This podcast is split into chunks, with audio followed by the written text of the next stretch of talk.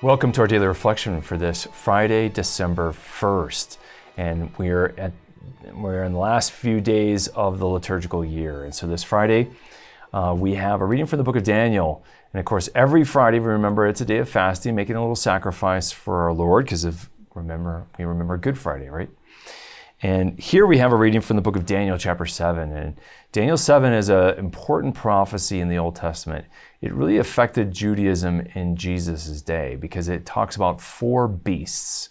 You have this image of four different beasts that arise out of the water and trample on the land.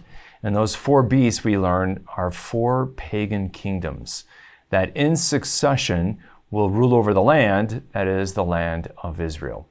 And so we are told of this time of Israel being handed over to Gentile rule and dominion, and Israel will suffer. But at the end of those four kingdoms, God will send his long awaited Messiah.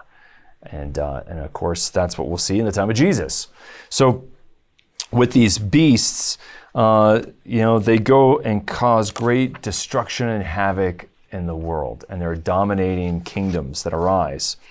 And so the beasts uh, have this sense of uh, ferociousness, and they, they're they're cruel, animal-like. Uh, there's no sense of human sympathy or empathy.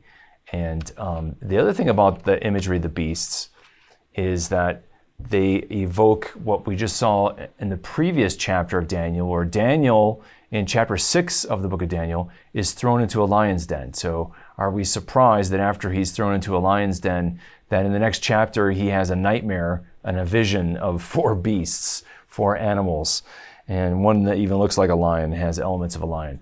So, the idea is that these Gentile nations will be cruel and violent and vicious, like vicious beasts, animals brutes. But then, as we read the reading, okay, that's bad news for Israel, but God tells his people the bad news ahead of time. Why?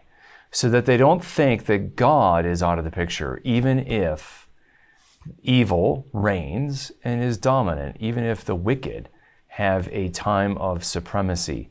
God predicts this ahead of time so that God's people, so that we don't lose faith. We don't get discouraged. We don't think God's not in control.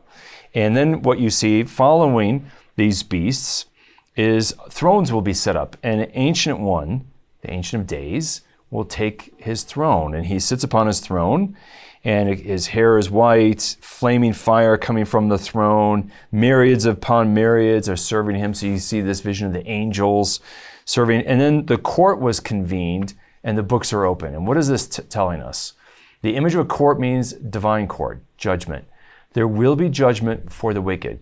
And it might seem one wicked kingdom after another that they, they, they dominate, they rule, and there's no justice. But what the book of Daniel is revealing to us, what the word of God is saying to us, is God does have justice in the end. And the books mean that their evil, wicked deeds will be remembered and they will be judged. If that has to wait for God and for the, the heavenly court at the end of time. And then after all that, one like a son of man will come, and he will receive dominion, glory, power, and kingship, and a kingdom that will last forever. And that one like a son of man, that is the true humanity, and it's the Messiah. And that will be Jesus. And Jesus will use that title for himself, especially. He will, he will use the title Son of Man for himself. Why? Because he is, Jesus is basically claiming he is the one who's coming after four pagan kingdoms and during the time of the fourth beast that fourth kingdom, which is Rome, and he is the Messiah. He is the true humanity who comes to reestablish humanity in the midst of the violent beasts that make humanity debased like an animal. And, uh, and so we, we get this picture, and the picture is foretold ahead of time so that Israel doesn't lose hope. And so that we, who see that at the end of the old, at the end of the new covenant, it will be much like it was at the end of the old covenant. God's people will be a minority, They'll be in tribulation, they'll be persecuted, and yet God is sovereign and He will judge. And there will be a vindication in the end. And so, as the church replays for us the end of the Old Covenant era, we are to understand how it will play out for us at the end of the old co- at the end of the new covenant when the Son of Man will come again in His second coming, and that will be a key theme as we'll see at the beginning of Advent. So, let's take hope in the midst of the tribulation. That's what the Word of God is encouraging us to do today. May the Lord bless and keep you.